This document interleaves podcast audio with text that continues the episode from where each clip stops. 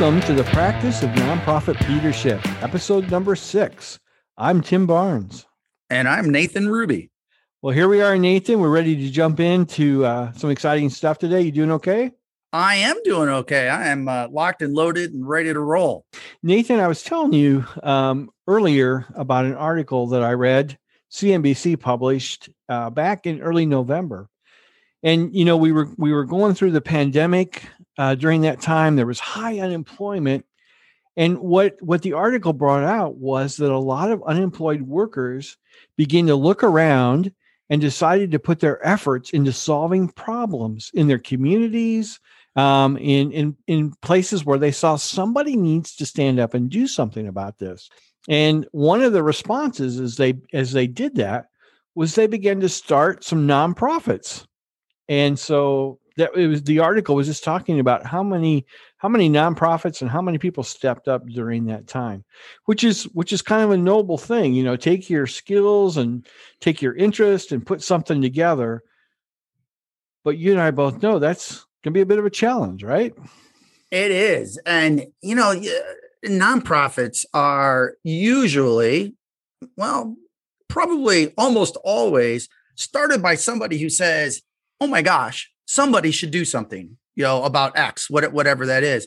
And even some of these, you know, huge global NGOs, it, it's somebody back in the 20s or 30s or 40s or before that said somebody needs to do something. And so, I, you know, founders are an amazing group of people, and I, you know, as we as we go through this series, we are, you know, Tim, you and I know we we've worked with founders and worked for founders.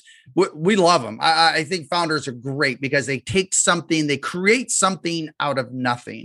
Founders, although have sometimes people come into this uh, idea of building a nonprofit or starting a nonprofit, and they get so excited and they rush in and they don't have a full understanding of what it takes to make this work. And so I think that was kind of what this episode, what we started with was what is it that some things that founders, you know, should at least in order for their eyes to be open before they before they get started. And I think that's where we came up with today's uh, topic.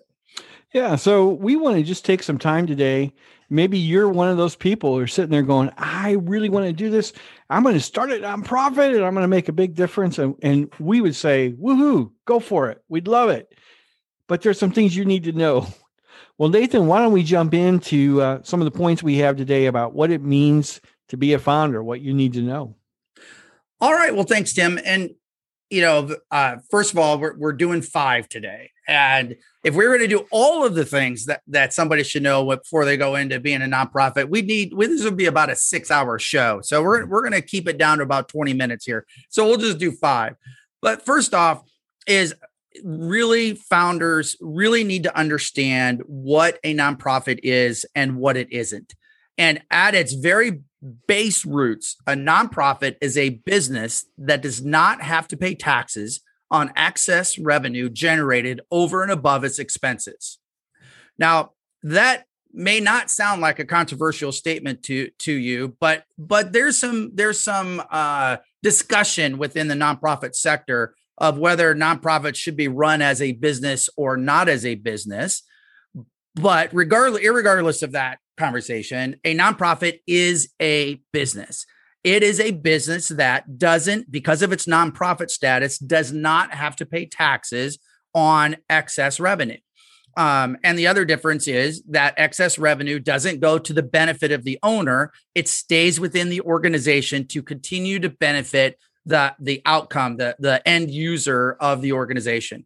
So that's really important for people if you're starting a nonprofit, really, really understand that it is a business, it's a type of business and excess revenue is a good thing. And and Tim and I will argue that excess revenue on an annual basis is absolutely necessary to have a healthy and thriving nonprofit organization.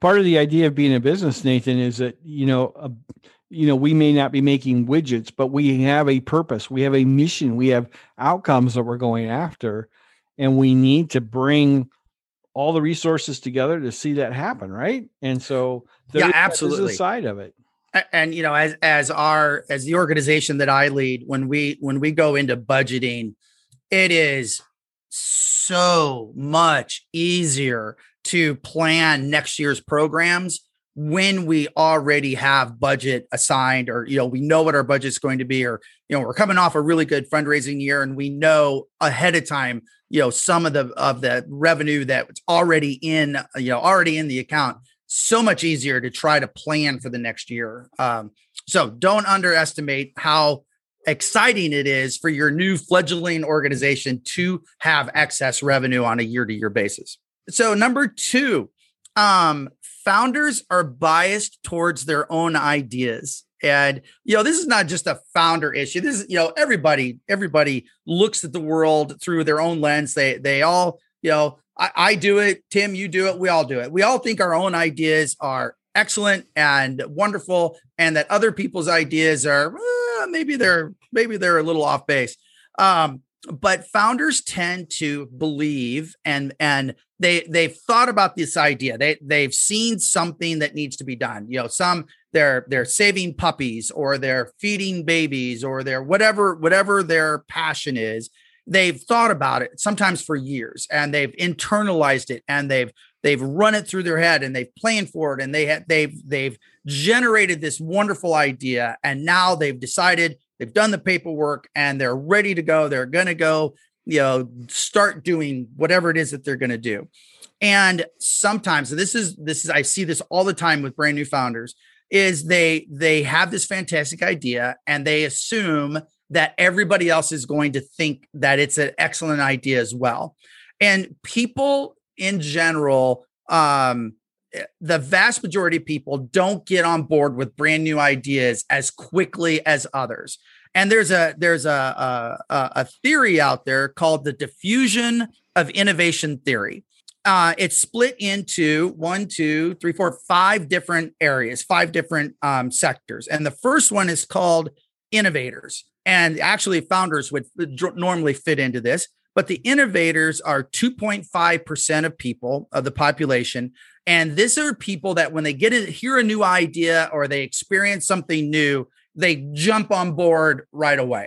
Yep. So think of it when uh, Tim and I are are Apple people, uh, and so when Apple comes out with a new product, uh, I don't know if it's this way now, but used to be you'd have people lined up outside the Apple store, right? You know, around the block and waiting. They were buying that that day at midnight. Uh, those are the innovator, or those are the the innovators, the the people that are right on a new idea. That's only 2.5 percent of the population. Next is early adapters. And so these are people that, you know, they're not going to be standing in line uh, the, at midnight to, to buy the new Apple Watch, but probably within the next two or three or four days, they're, they're going to make a purchase. 13.5% of the population. Uh, early majority, 34%. Late majority, 34%. And then the laggards, 16%. So the majority of people, the, what is that? Uh, not very good at math, Tim. Four plus four is eight, three plus three is six. So 68% of the population are are they're not they're not going to jump onto your idea right off the bat. They're the early majority and the late majority.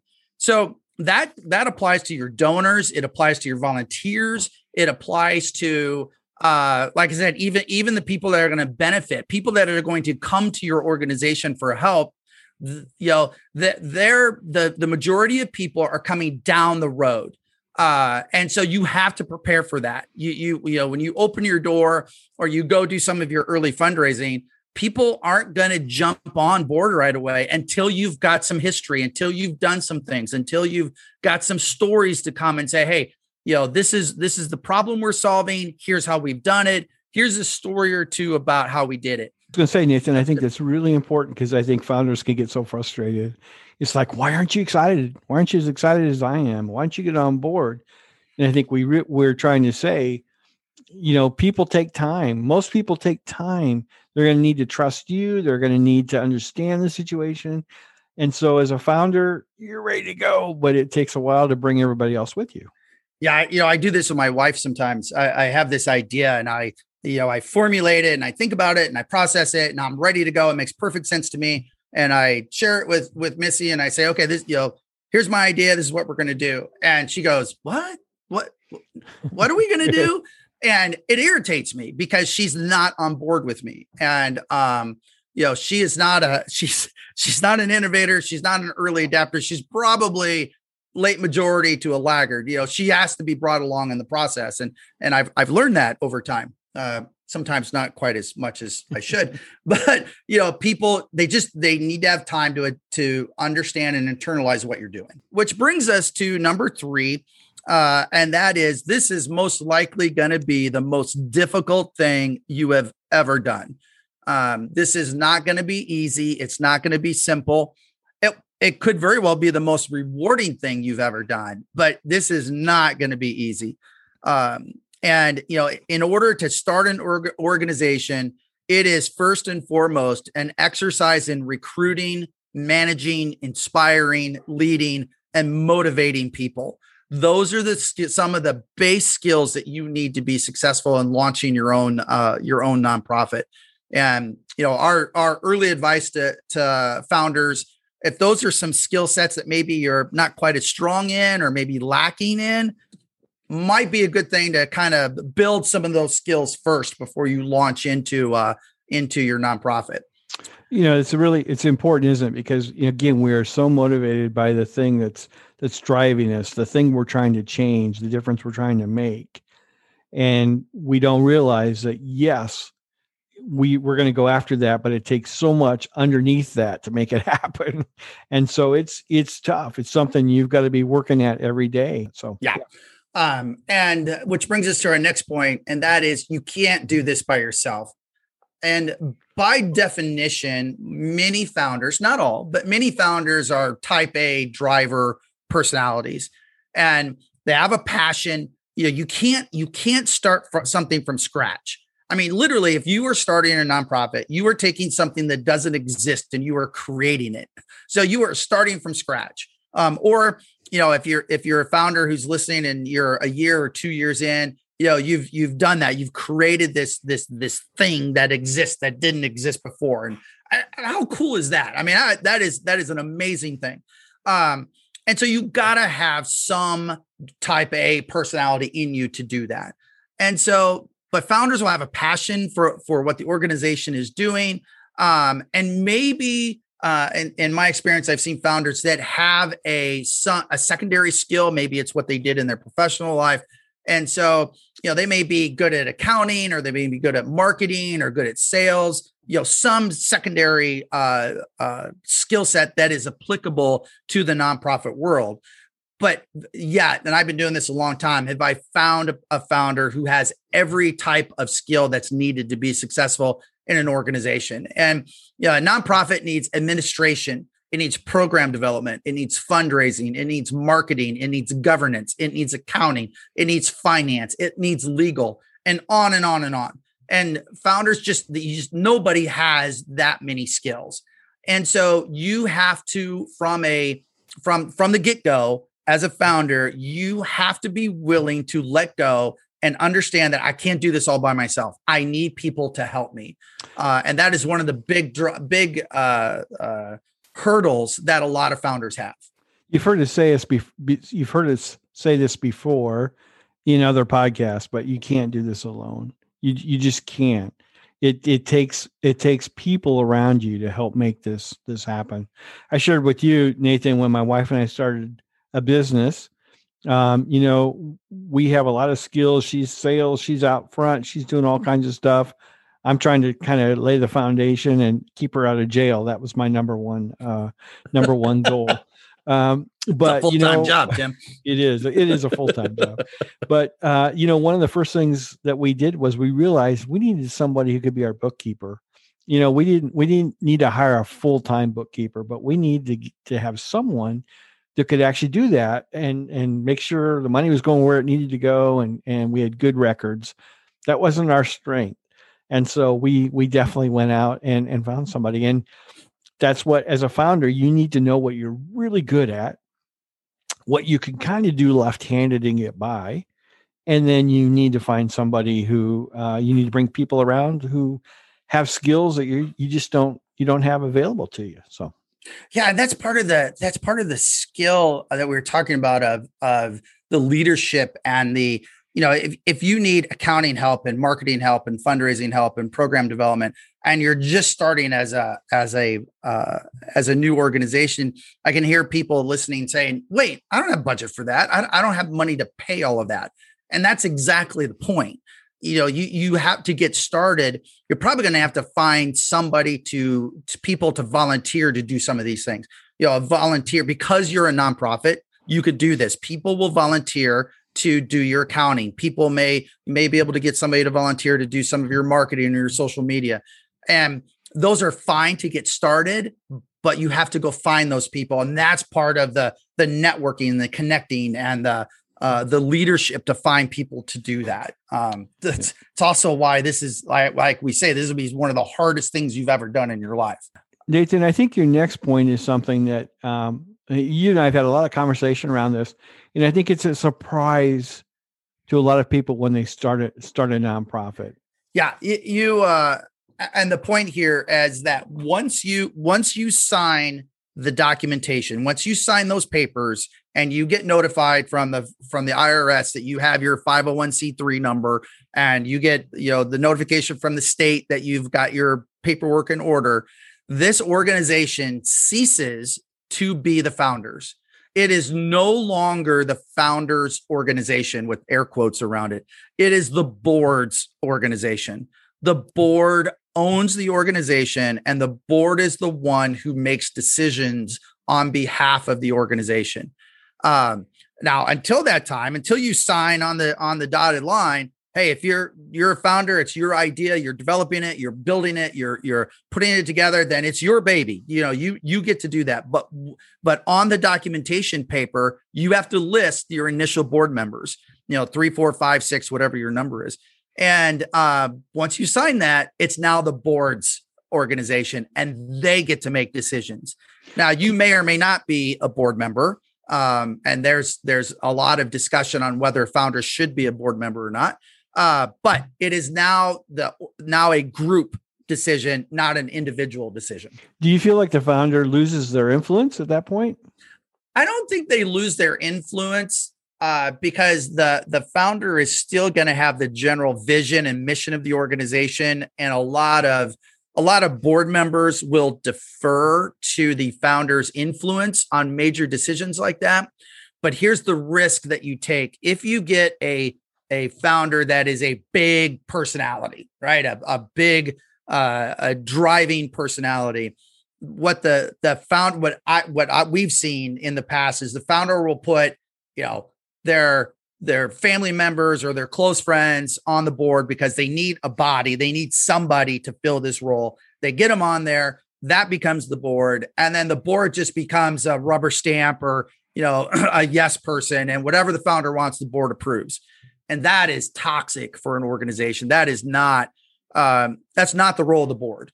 And um, you know what on a on a different podcast we'll have what the role of the board is. But you know the the the role of the board is to push back and to and to help the help the leader of the organization make the best possible choices for the organization. And you know the board needs to be in tune and you know in sync with the with the leading whether it's the the executive director or the founder. Yes they need to be in sync but they can't be a rubber stamp. And so that's a that's a that's a very tight rope that's got to be walked between founders organization and boards organization. The the other thing that I that I've seen a lot with founders and, this comes back to the, also part of this last point of the organization is not yours that that every organization comes to a point where the organization has maxed out the founder's ability uh, now that could be early in the process, it could be later in the process, but at some point that always happens. Um, and that's when an organization really needs to understand that okay we've reached as a group we've reached our capacity to to make an impact with this organization and so the board has to decide that's okay we could you know we're gonna we're gonna save every dog in a four block radius. That's our purpose and we're doing a really good job at that and that's what we're gonna do. Or to if we're going to save every dog within an eight block period we don't we don't have the ability we don't have the skill to do that. And that's that's where it the board has to step in and say okay founder we need to we need to bring in more talent to help us as we expand to eight blocks because we don't have, including you, Mr. or Miss Founder, we don't have the ability to do it. Uh, we can only do four blocks. And those are tough, tough discussions. And I think, you know, you might say, well, gee, we haven't even started anything. Why are we talking about why are we talking about this? And I think what we're trying to say is you go into this with your eyes open, that you need to go in holding things loosely.